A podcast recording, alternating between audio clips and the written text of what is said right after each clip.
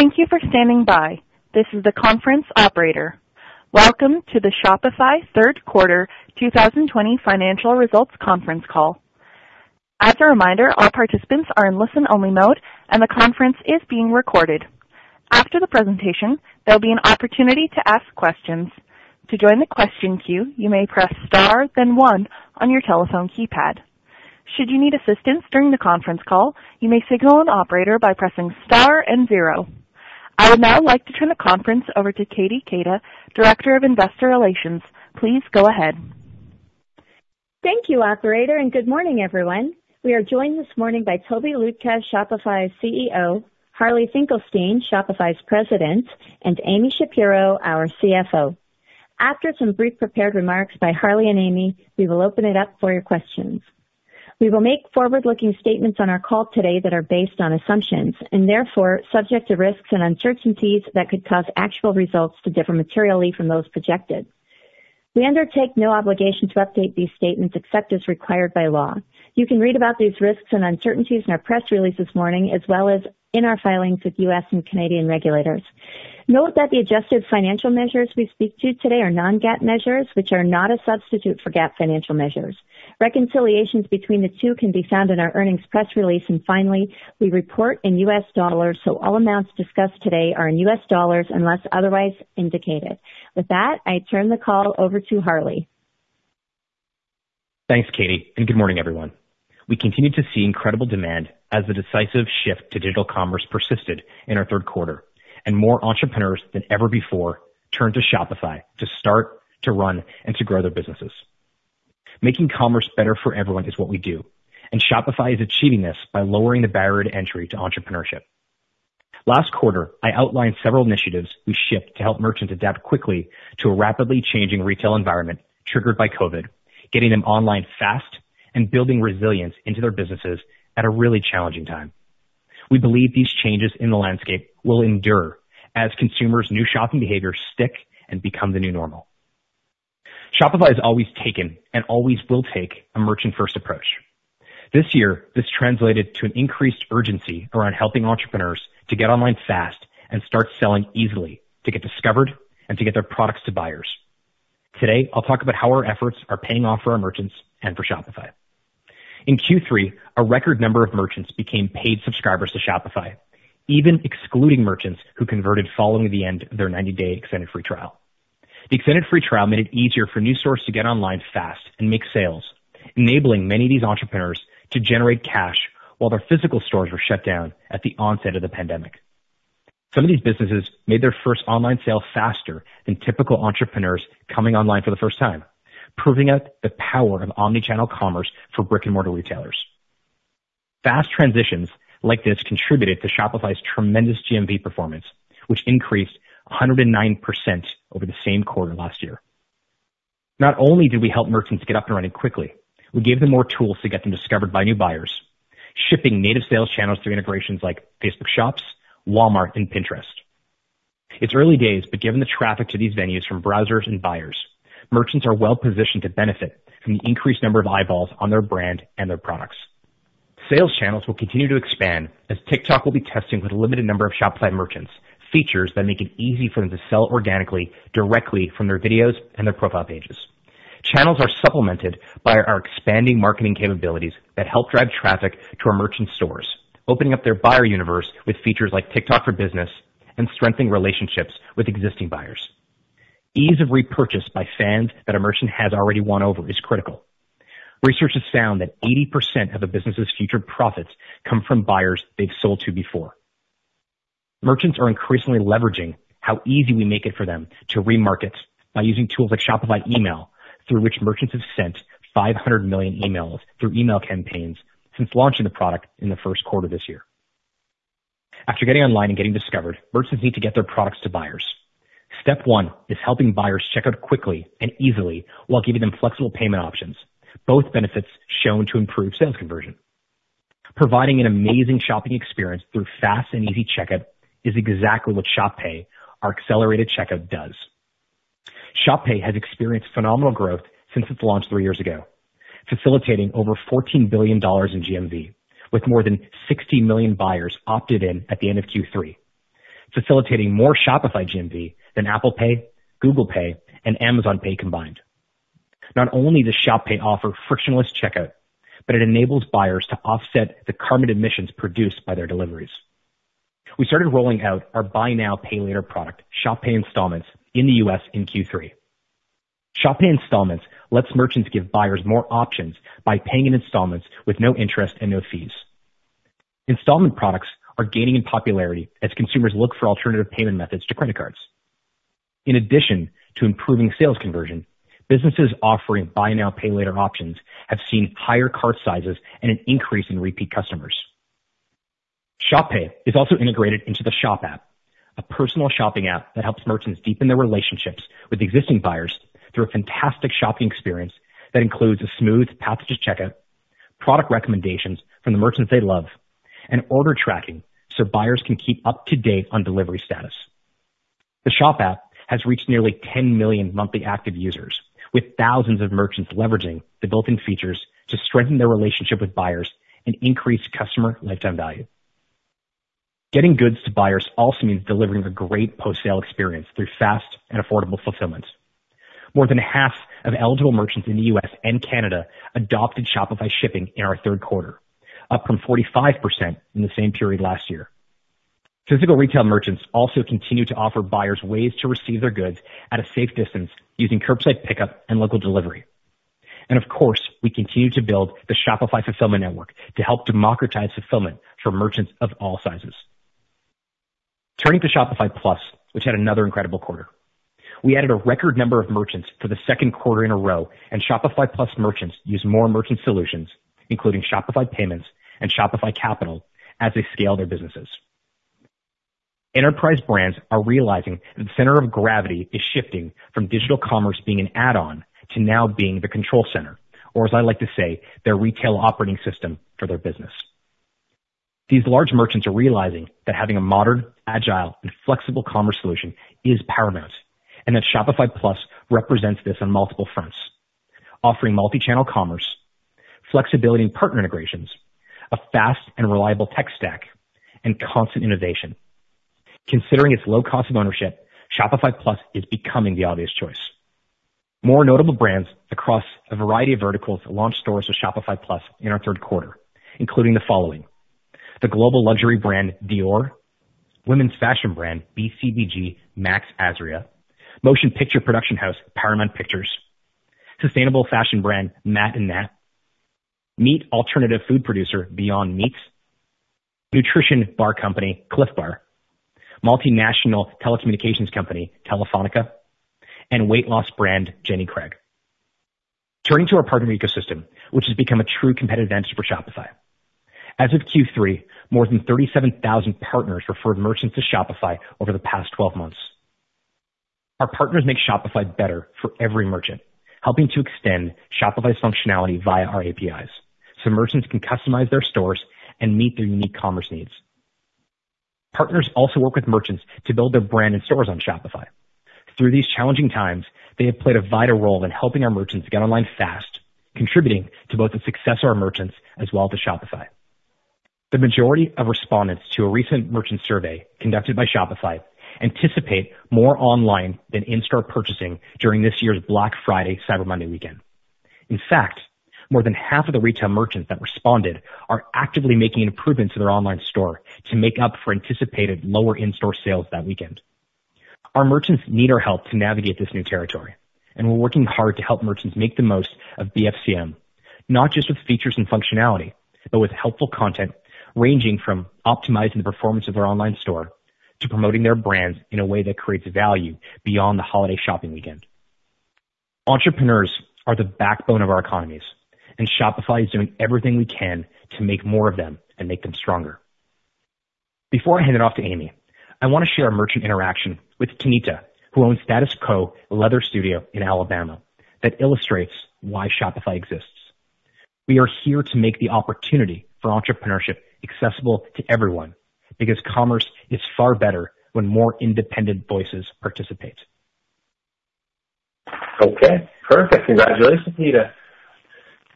Well, I thank you because I'm I'm I'm really can I express something to you? Please, please. And this this is on the side of the situation demographically being a woman, being an African American woman, in terms of traditional funding, many times it is just totally out of the question and not available mm-hmm. because whatever systems are in place.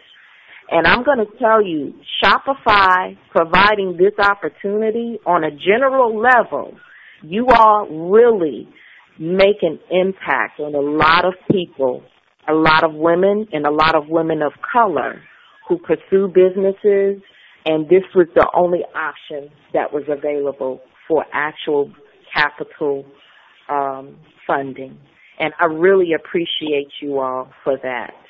And if if people don't know what Shopify does in that in that sense, I don't think a lot of people realize how valuable that particular funding option is for a lot of people. And I just wanted to thank you all for that.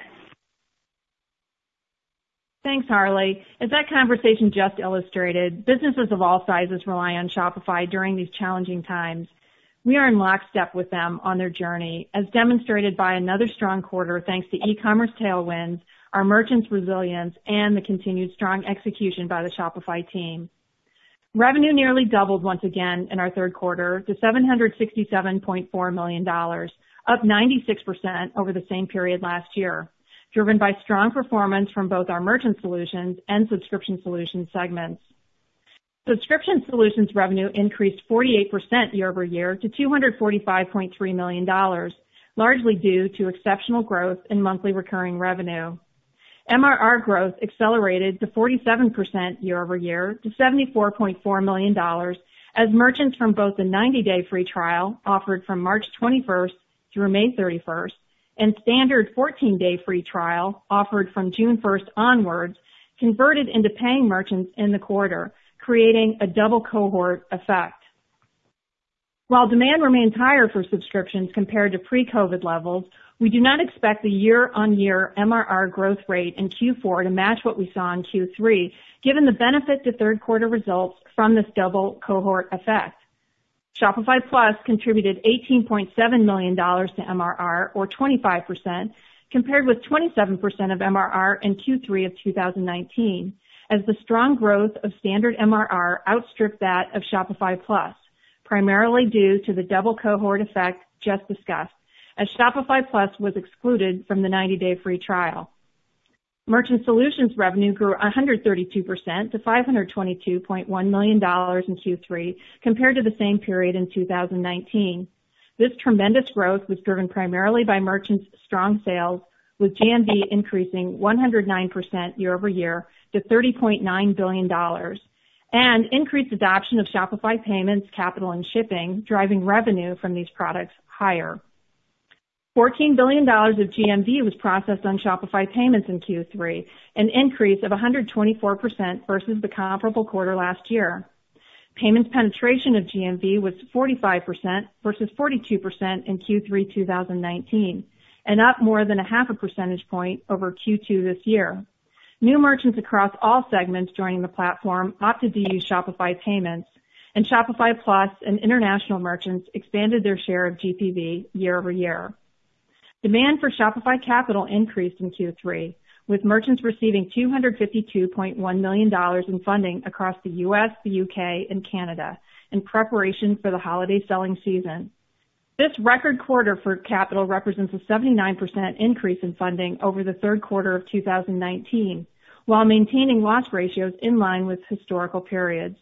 Businesses need financial resources to survive and fulfill their potential, especially in these uncertain times. And As you heard just now, capital greatly increases the value of Shopify to our merchants. Adjusted gross profit dollars grew 88% over last year's third quarter to $412.6 million, which reflects the significantly greater mix of Merchant Solutions revenue versus last year, the acquisition of 6 River Systems in Q4 of last year, and our ramp-up of investment in Shopify Fulfillment Network. Adjusted operating income was $130.9 million in the third quarter, compared to adjusted operating income of $10.5 million in the third quarter of 2019, reflecting our strong revenue performance in the quarter. Adjusted net income for the quarter was $140.8 million, or $1.13 per diluted share, compared with adjusted net loss of $33.6 million, or $0.29 per diluted share in last year's third quarter. Adjusted net income in this year's third quarter excludes an unrealized gain on an equity investment of $133.2 million, or $1.07 per share, stock-based compensation and related payroll taxes of $75.4 million, or $0.60 per share, and other adjustments totaling $7.5 million, or $0.06 per share. Finally, our cash cash equivalents and marketable securities balance was $6.1 billion on September 30th, strengthened by the capital we raised in our third quarter, which provides us more flexibility to pursue our growth strategies. The pandemic has fast-tracked commerce to digital domains, and there is incredible demand on both the merchant and consumer sides to enhance the commerce experience. Shopify is in a unique position to help entrepreneurs in this emerging landscape. Our investments in core, expansion, and ambition initiatives, which correspond to near, medium, and long-term return horizons, pave the way for building a powerful global commerce operating system that is the one thing merchants need to start and scale a successful business. Harley already provided an update on Shopify Plus, a key core initiative, so I will start with progress on our expansion investments, international expansion, and retail POS. In Q3, we continued to build product-market fit for our international merchants, making it easier for them to get online and start selling. Our merchant admin, partner admin, and theme store are now available in 20 languages.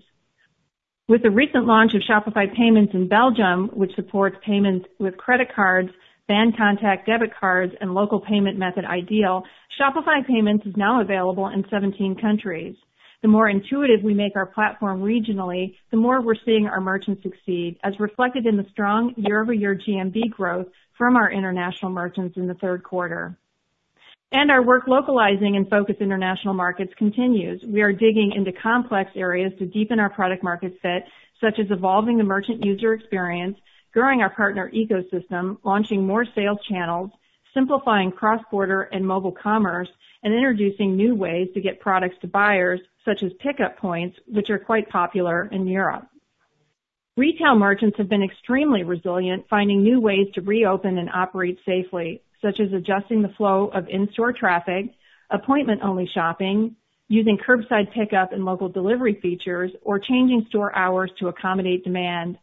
As our merchants adapted, we saw retail GMV recover and exceed pre-COVID levels in Q3. Retail merchants are increasingly adopting our all-new POS software and tap-and-chip hardware for a seamless omni-channel experience.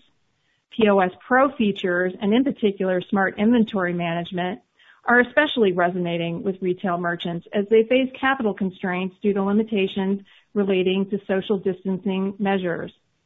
Our Smart Inventory Management capabilities enable merchants to effectively create and manage purchase orders, accurately transfer, receive, and track inventory across locations, and perform demand forecasting so merchants can proactively stock up with the right products, helping to reduce errors and optimize inventory decision-making.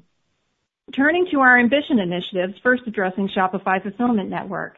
We made solid progress in Q3 as we continued to develop the foundation of our Fulfillment Network software infrastructure, activated more partner nodes in the U.S., added 6 River Systems technology and more partner nodes, expanded our set of transportation partners, and enhanced the merchant-facing app and merchant support functions. We continue to enroll merchants and fulfill volumes at a rate where we can maintain high-quality standards.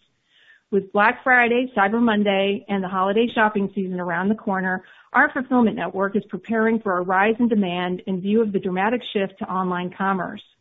We're working with our partners to increase staffing within fulfillment warehouses, keeping health and safety top of mind, as well as with our carrier partners to mitigate capacity issues by optimizing processes.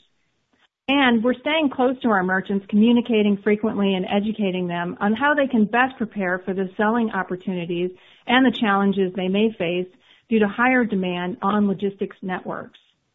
Building a vertically integrated fulfillment service is complex, and we continue to be in the testing stages of a very young product. We are committed to building a reliable fulfillment solution so our merchants can focus on building a successful business. In Q3, 6 River Systems hosted its second annual user conference, Flow 2020, announcing a host of enhancements to its wall-to-wall fulfillment solution that gives warehouses more visibility into and control of their operations. Retailers are being impacted by the secular shift from pallets to parcels in the B2B space, along with increasing labor shortages and rising labor costs associated with the pandemic. As a result, 6 River Systems' automated fulfillment technology is resonating more than ever as these businesses seek a flexible, scalable, and cost-effective solution. This translated into 6 River Systems' strongest quarter ever for bookings as new customers signed on and existing customers added to their orders in preparation for the peak holiday shopping season. Wrapping up, Shopify is helping merchants adapt and thrive in today's environment and to succeed over the long term. Through a steady pace of innovation that solves merchant pain points over different time horizons, we are building a global commerce operating system that aims to stand the test of time and future-proof our merchants' businesses. The immediate future remains uncertain, however, as the second wave of the COVID pandemic hits regions around the world. What is clear is that the spirit of entrepreneurship is strong, and access to entrepreneurship needs to be in the hands of the many, not the few. Shopify remains committed to lowering the barriers to entry to entrepreneurship so that anyone with an idea and a desire is able to reach for their independence. With that, I'll turn the call back to Katie. Thanks, Amy. Before I turn the call over to the operator for your questions, I want to remind everybody to please try to limit yourself to just one question, and um and well, let's get going. Ariel? We will now begin the question and answer session. To join the question queue, you may press star then one on your telephone keypad.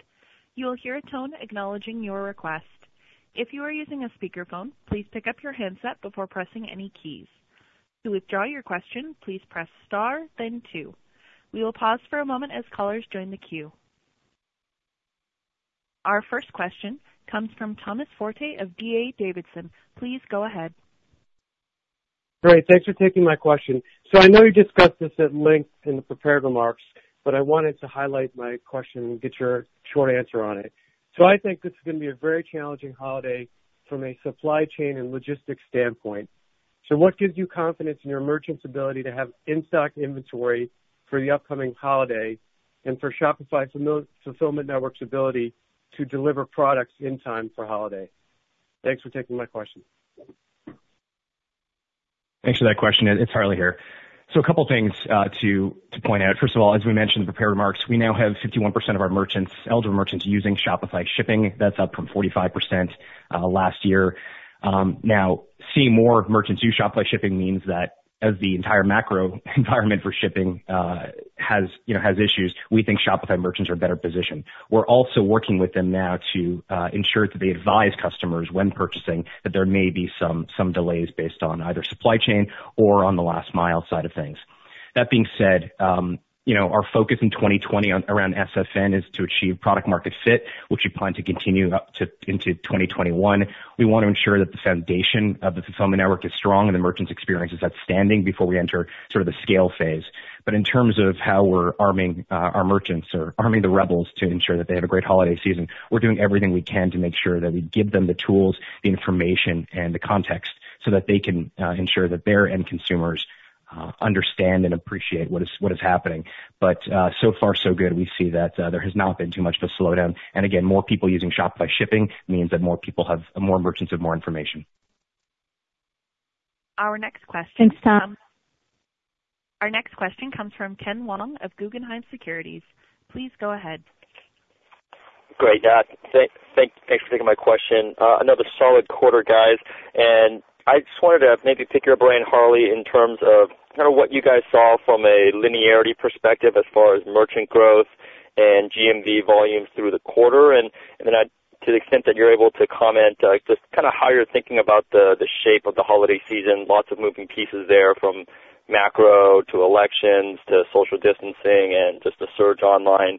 Uh you know, how might this comp to maybe Black Friday last year?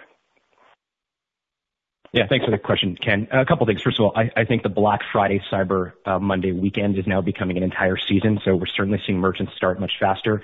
We also know that uh, more consumers have already decided to do the majority of their holiday shopping online, and so obviously that's to provide some some good tailwinds to our merchants. In terms of GMV, uh, as Amy mentioned, Plus merchants certainly continue to grow their share of GMV, and we're one of the biggest contributors to GMV in absolute terms. International merchants also maintain their share of GMV and continue to grow uh, quickly year-over-year. This is mostly coming from apparel, accessories, and cosmetics. Those are sort of the largest ranking categories and verticals for us. That said, uh, with the onset of COVID and the pandemic, we are seeing food, beverage, and tobacco continue to experience strong growth in Q3 as well. So the nice part about our GMV growth is that it's not coming from any one particular uh, vertical. It's not coming from any one particular type of merchant. It's coming across the board. And uh, we look forward to a very strong Black Friday, Cyber Monday, and holiday season. Yeah, And I think if I could just add, um, you had asked Uh, at the very beginning of your question about merchant growth. Um, so I want to just highlight that we did have a record quarter in Q3 for merchant growth uh, due to the double cohort effect that I talked about in my opening remarks. Uh, but I think it's really important to emphasize that even excluding the 90-day free trialists who converted in Q3, we still would have seen an acceleration in our merchant growth over pre-COVID levels, which tells you that there are more merchants coming to the platform with this shift to online commerce and COVID. The demand for the platform has increased as we're seeing uh, more business generation occur in this environment and uh, a desire for multi-channel commerce. Thank you, Ken. Our next question. Next question, please. Our next question comes from Siti Panigrahi of Mizuho. Please go ahead. Yeah. Thanks for taking my question. Uh, just wanted to uh, uh, just a follow-up to last question. You mentioned 71% increase in new store creation in Q2, and mostly they were 90 days free trial. So how was the conversion rate from that free trial considering subscription revenue grew 48%? And how is the new shop creation trend again in this quarter? Yeah. So, uh the new store creation in Q2 were the the new stores coming on the platform associated with a 90-day free trial. So we were not able to count them as merchants in Q2. We saw uh many of them convert uh to paying merchants in Q3. The conversion rates uh that we've seen on the 90-day free trialists Uh, is slightly lower than cohorts um, historically on 14-day free trials. But we think that's okay because they're more intentional when they convert because they've had a longer time period. The um, data that we have in the uh, three months in some of the earliest 90-day free trial cohorts have converted suggests that those merchants um, have a higher retention than 14-day free trialists. We know many of them coming online in Q2 were established businesses looking for a multi-channel um platform. And um and so we believe that uh those 90-day free trialists will be uh more sticky uh than the 14-day free trialist cohorts historically. Thank you. Thank you, Siti. Our next question comes from Colin Sebastian of Baird. Please go ahead. Uh, good morning. Thanks for taking my question, and congrats to Harley on the new title. Uh, I was hoping you could talk about the combination of Shop Pay and the Shop app in terms of how this benefits merchants, I assume in areas such as conversion rates or repeat order volume, and if there are plans to push adoption of these more consumer-facing services more aggressively in the year ahead Uh, through more marketing, advertising, or other promotions. Thank you. Hey, this is Tobi. Um, uh, yeah. So, uh, I mean, Shop shop uh app and Shop Pay, um, they're connected in as much as this is like the brand to the buyers. Like, this is always a little bit hard to appreciate from our perspective because you you all have a good um, understanding of Shopify the company. But again, Shopify is a brand to Uh, merchant entrepreneurs. Um, and um, um, we decided to go with Shop for on a buyer-facing side. So this is clearly something we are doing now, like more of now. I don't have specific plans for uh, like media purchases or so in amplification of our Shop and Shop Pay are growing really, really, really good uh, on merit, I think, right now, and because they solve real problems. And um it's it's it's a focus of ours. We we we wanna try to figure out how to uh make all of Like, all of commerce is very very, very, like the way it organically sort of coalesced onto the internet. It's it's it's very, there's very strong lines of delineation. Like, you you, you, you go to basically, we started in the 2000s where you go to a browser and you uh hopefully make your way some some way to an online store. The moment you place the purchase, it like the role of the e-commerce software really stopped. It might have sent you some emails, but you had to go, like, to an email client to figure out um where your order is. Maybe it had a tracking number. It takes you to USPS, and there you figure out maybe they can look up the thing wherever your package is.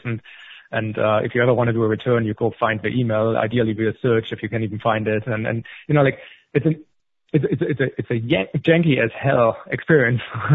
Um, we all got used to it, so we're familiar with it, but that doesn't mean it's good. So, um, we are trying to, um, like, as much as Shopify can, we try to aim for global maxima, uh, accepting sort of a winding path towards there. And uh, Shop Pay specifically avoiding that anyone has to, you know, enter their address with their thumbs. And uh, the Shop app then taking the alley-oop to the um, personal computer of our times, which is the phone, um, and uh, telling you exactly where your package is and when it might be arriving and um, further into the relationship process. So this is sort of a vision around it all. And you'll see a lot of progress, I think, from us over the next while, along those lines. Great. Thank you, Colin. Our next question comes from Josh Beck of KeyBanc. Please go ahead. Thank you for taking the question. Um, you mentioned that 6 River, I believe, had its strongest bookings quarter ever, uh, I think, which is a great example of of the product and the interest. Uh, I'm a little bit curious about its application within SFN. Uh, really, if you could maybe just talk about how that's progressing and how important Uh, the robotics automation component is to really being able to scale uh, SFN over time. Yeah. So SFN and 6 River Systems uh, exist at two different levels. Like, what 6 River Systems does, the role it has within Shopify is to modernize the insides of the warehouse, um and and really get um the fulfillment warehouse to the point where it's almost a software addressable black box. It's just obviously not what we're um, leading this, but, like, from the perspective of most of Shopify, which is a company that mostly does, like, things in software and in bytes, um, this is the ideal. Because once we can treat um, warehouses as a basically a task management system, where we just say, "Okay, this package has to go there, and uh, here's a uh, here's a pallet of things that need to be stocked," and so on. And this can happen with 99-point-something reliability and all these kind of things, and the exceptions are managed. Um then, uh SFN then can think about warehouses globally, right? Uh and and, and say we can have tens, hundreds, potentially thousands, potentially like partners, and some uh homegrown ones um around the world and balance the products that our customers need to where they need to uh where they need to be stored. So um, uh, the robotics are really really important uh, for a warehouse. They increase efficiency enormously. Um, they like just gotten more important because um, of uh, you know it's easier to social distance amongst people than robots do a lot of moving of things.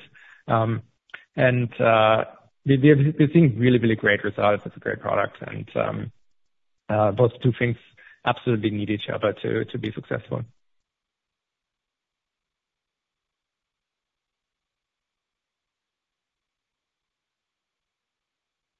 Our next question comes from Paul Treiber of RBC Capital Markets. Please go ahead. Thanks very much and good morning. This is a follow-up, a little bit of a follow-up to Tobi's previous comment or first comment.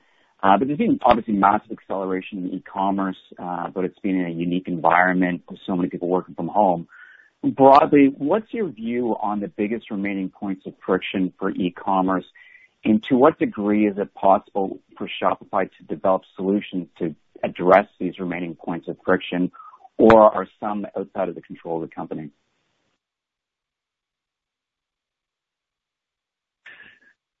That's a good question. Um, I mean, I don't think there are insurmountable challenges in the world. It ends up being just a question of time and capital allocation. Um, so um, it's certainly in scope for us to make the whole thing uh, as simple as possible. Like, I mean, literally, the uh, I mean, the ideal way for us to do the Shopify Fulfillment Network is employ teleportation. Like, if you can figure out the physics related to that and can just make things appear on the desk right when you want them, then uh that's that would be awesome.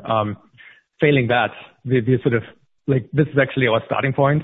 This is literally the first line in the memo I wrote for the SFN. Uh um and then we walk backwards uh towards what's possible. And of course, there's like, logistics is hard. I'm sure everyone, I I know this is, you hear this from everyone in the logistics world, but it's hard. And it's really, really, really, really harder than people think, even those who know that it's hard. Um, so um, there's a lot of friction in this process. And a lot of that is hard to see right now how to avoid it. Uh, like, processes can only get you so much, and um, and uh, software can only do so much. Like, There's headroom, but there's finite headroom. So uh, in in the end, you will have to the way you're dealing with things going wrong ends up being much more important than the quality of the processes when everything goes right, which is, I mean, obviously, this is everyone knows that this is true everywhere now thanks to COVID. And um, there is a piece of writing by Nassim Taleb. Um, so we want to solve the whole set of friction. Um, uh, logistics has a lot of it. Information like, there's information.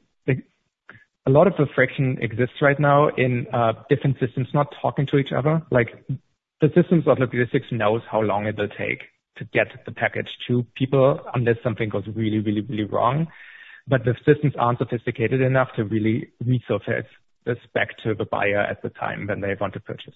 And and so that's a lot of our work goes into into bridging Uh, some legacy systems to modern systems. There's a lot of machine learning that can help um, getting more specificity around this. And so we're chipping away one step at a time.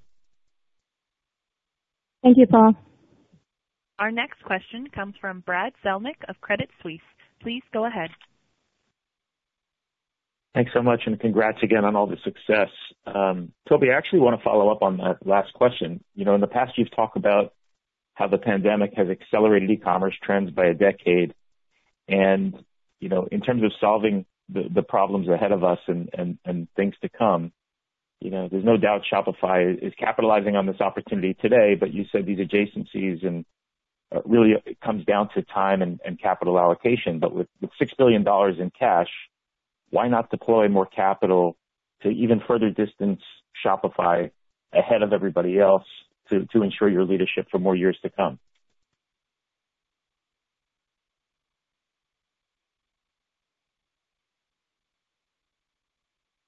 I mean, that's a fantastic question. And um I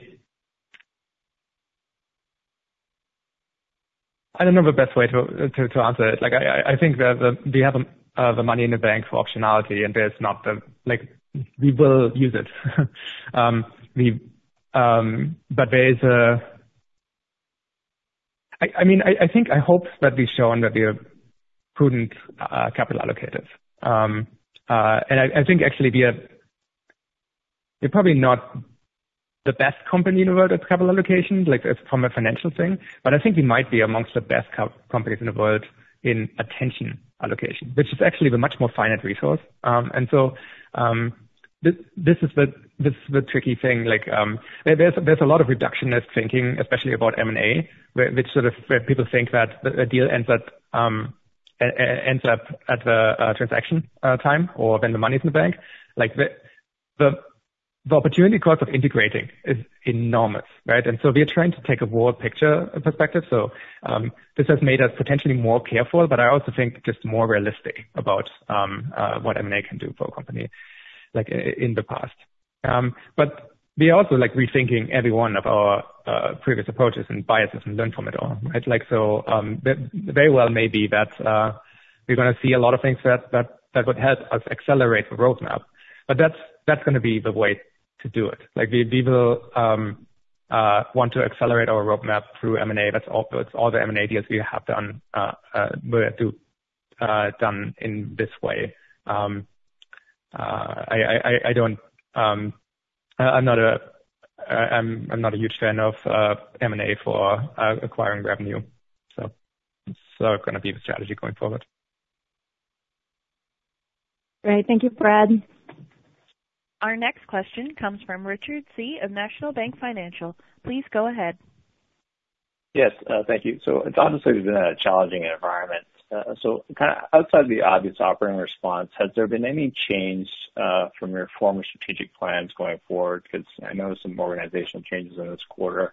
Uh, perhaps you could sort of talk about that.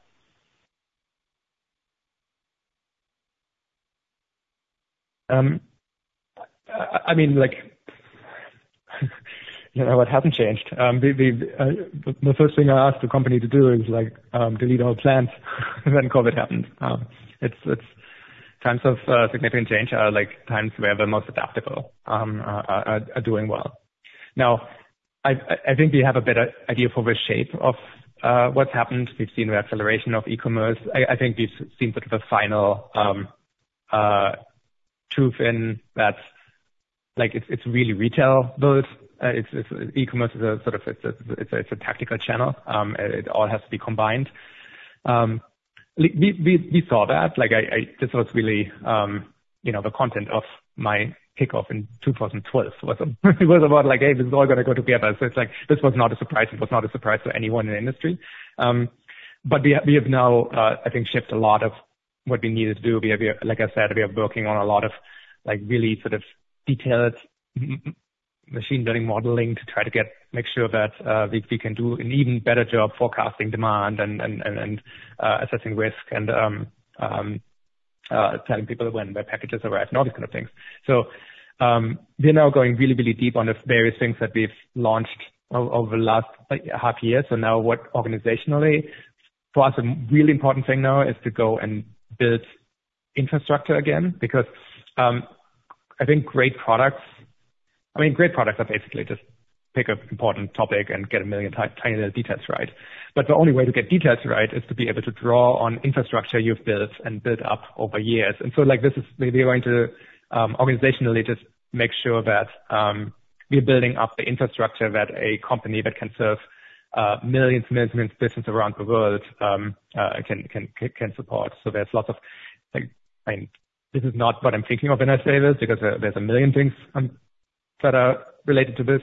But the around the world thing is really important. Like, We've just spent a lot of time, for instance, uh, on performance work. Like, so we, um in some cases, we are now um, serving uh, people in Australia from Australia. This is sort of a global deployment. This is the kind of thing, again, we can do at scale for the entire platform. Uh, which, um, but no individual retailer could really Small, small, medium business would not invest in this kind of deployment otherwise. So there's a lot of these kind of uh things that we can do now because of infrastructure work we've done a couple of years ago. And it's really important to keep that balance, that the infrastructure is basically the fuel um that you run the engine off, and we revved the engine pretty hard for COVID, so we need to make sure we fill the fuel again. Thank you, Richard. Our next question comes from Walter Pritchard of Citi. Please go ahead. Hi. I'm wondering if you could uh, update us on uh, how you're thinking about the marketing channel, your uh, your email product that's been out there, and and uh the partnerships you have, and sort of what impact that's having driving the front end. Obviously, demand is very strong generally, so it may be hard to tell, but just curious how how the current environment and what you're seeing there may may impact your views. Thanks for that. It's Harley here. So a couple things. On email, uh as you uh as you as you heard earlier, uh we've now uh, merchants have now sent out uh, more than 500 million uh, emails in Q3. Um, and we've now also, There's now a monetization model around email. So, you know, 2,500 emails are free, and then it's a $1 per 1,000 emails after that.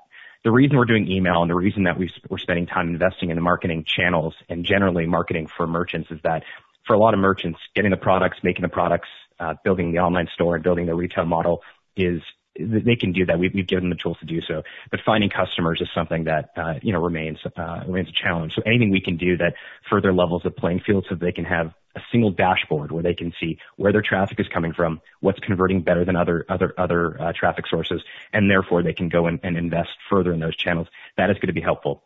Tobi mentioned earlier that retail in itself is not overly complicated, but bringing it all together into that centralized retail operating system, that really is the value of Shopify. That we take all the different pain points, all the different challenge areas, and we simplify them so that small businesses can become very large businesses uh, on our platform uh, in the long run.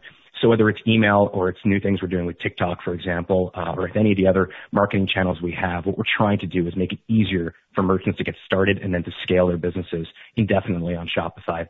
And email and some of the other stuff we've announced recently are just more uh, you know, furthering that that goal and that objective. Great. Thanks for your question, Walter. Our next question comes from Darren Aftahi of Roth Capital Partners. Please go ahead. Yeah, good morning, guys. Uh, thanks for taking my question, and congrats on your uh, results. Um, question on um, the mix of uh, domestic versus kind of non-English speaking merchant adds in the quarter, and then I'm kind of curious about the relative conversion rate of those two segments. Thanks.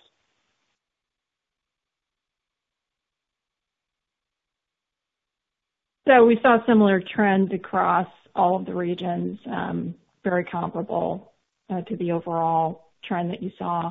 So it's strong internationally as well as in our core English speaking, and the conversion um, numbers uh, were similar as well. I think one thing I'd like to just add is um, conversion numbers are one of those super unobvious things. Uh, I know they matter a lot in the enterprise space, but uh, in the SMB space, um, the company might actually get significantly better while the conversion rate goes down because you're you're you're you're filling, like, your marketing's better, you're filling more people in the funnel, there's more general interest in in the topic of entrepreneurship. So, um as people are developing their models, I I would encourage not to use um conversion rate as as kind of a proxy for health. Um so just my two cents. Yeah. One final point on that. I think many of you know, but Q3 2020, uh, the United States had a record number of new business creations, uh, actually the highest it's been since 2004. What we're trying to do is we want to capture anyone who's thinking about starting a business, whether or not they become the next you know, Gymshark or the next Allbirds uh, remains to be seen. But the idea is that we want to capture anyone who has any ambition to start a business on Shopify. Great. Okay. Thanks, Darren. Our next question comes from Brian Peterson of Raymond James. Please go ahead. Hi, everyone. Thanks for taking the question. So Harley, I just wanted to hit on the Plus strength. Obviously, that was strong this quarter. Um, curious, uh, how should we think about the upgrades versus net new logos? And anything you can share on competitive dynamics? Thank you. Thanks for the question. Yeah. So, uh Plus had its second consecutive record quarter of net new merchants in Q3. It wasn't just upgrades, it was also a lot of strong new brands joining the platform coming online, in some cases for the very first time. We also continue to see these re-platforming from other providers, and they're coming to us because of flexibility, cost effectiveness of the platform.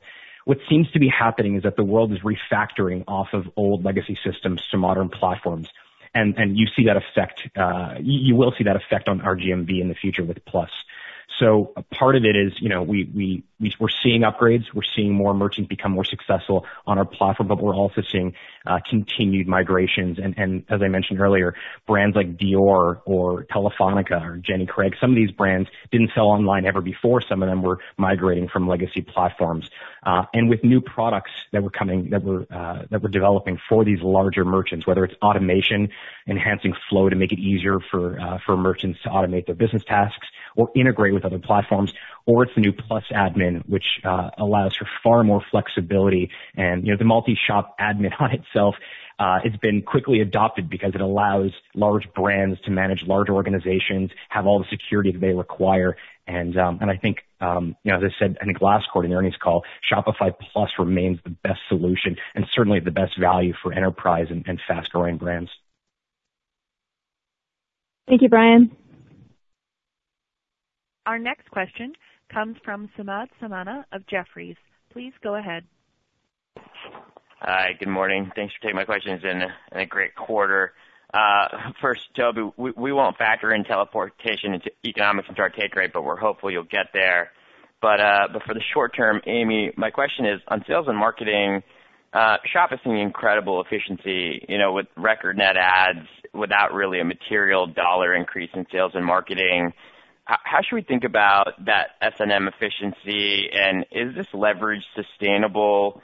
Um and maybe just what's the short, I guess, shorter medium-term philosophy on investing in that sales and marketing line? Thanks again for taking my question.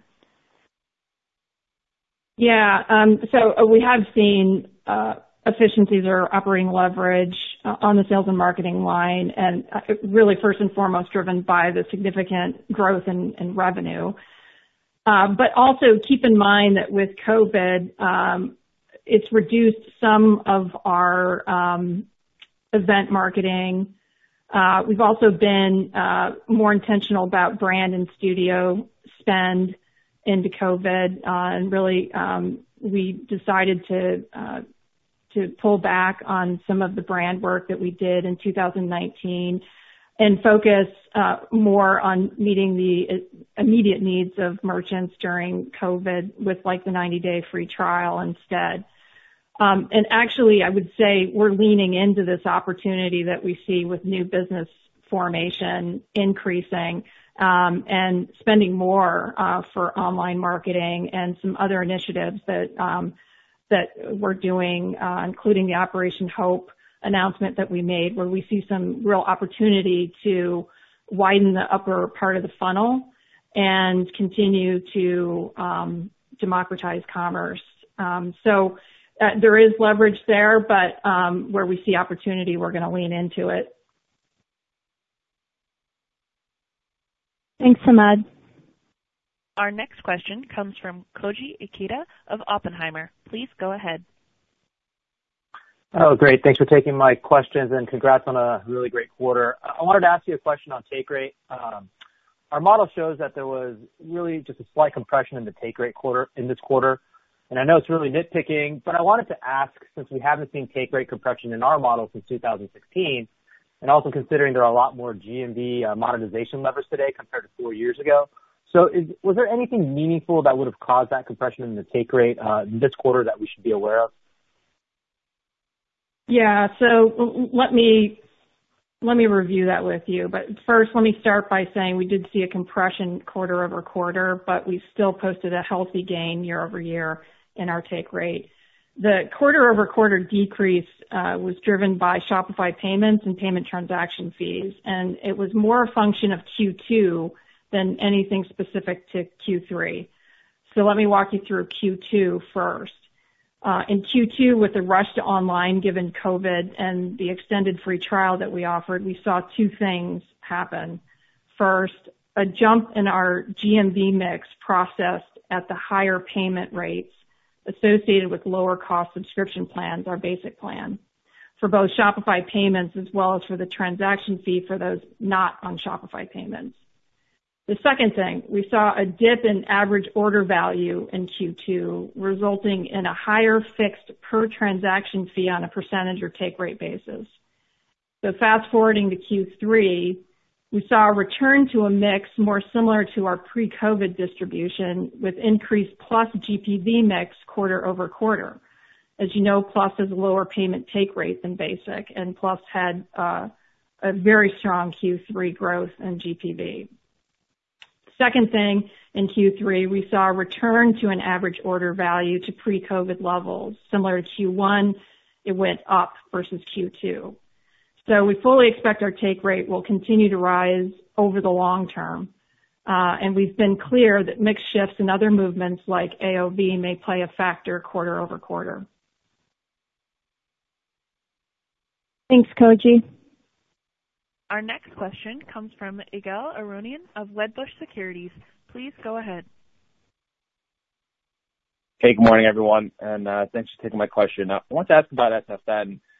Um and as logistics obviously takes center stage a little bit more, um, this could help investors understand uh, what are merchants considering when they're thinking about SFN versus um, another 3PL or another shipping partner, or even if it's whether you know they're they're fulfilling on their own versus moving to um to a 3PL. And um you know what are what's in that the the consideration set for them?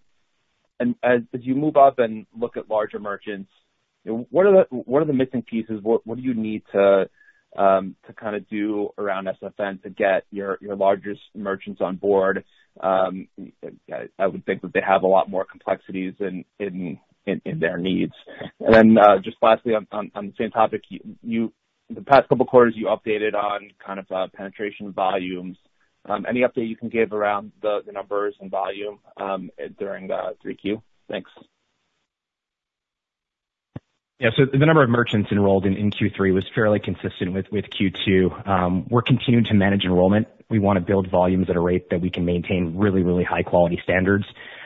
Demand continues to increase in the quarter, just because I mean, commerce is accelerating. But also to your to your point, uh merchants generally and retailers generally find that fulfillment is not something that, uh that that is easy for them. Either they are not able to maintain particular two-day delivery at a reasonable price that consumers are now beginning to expect and and and demand. Um what we think we can do is we can simply, you know, we now have about nine partner nodes operational in the U.S. That's in addition to the R&D center we have in Ottawa, which opened in Q1. Four of those nodes are using 6RS technology. So what we're trying to do is we're trying to uh make it so that merchants don't have to think about fulfillment. They don't have to think about their shipping. Now, who is going to be the exact Uh, target for SFN longer term? Well, the nice part of having some time to experiment is that we can figure out which merchant should put which product into our fulfillment network. And it may not be for every merchant. There's going to be smaller merchants who simply outgrow their living room as a fulfillment warehouse. There's going to be very large merchants who simply are unsatisfied with their existing 3PLs, and we think we can attract both sides of it. But we're trying to be, like everything else we do at Shopify, incredibly thoughtful of who we accept and how we deliver a great SFN service to them. And that's the reason why we're taking our time and building something that we think is going to be um, really high quality. Great. Thanks, Ygal. This concludes today's conference call. You may disconnect your lines. Thank you for participating, and have a pleasant day.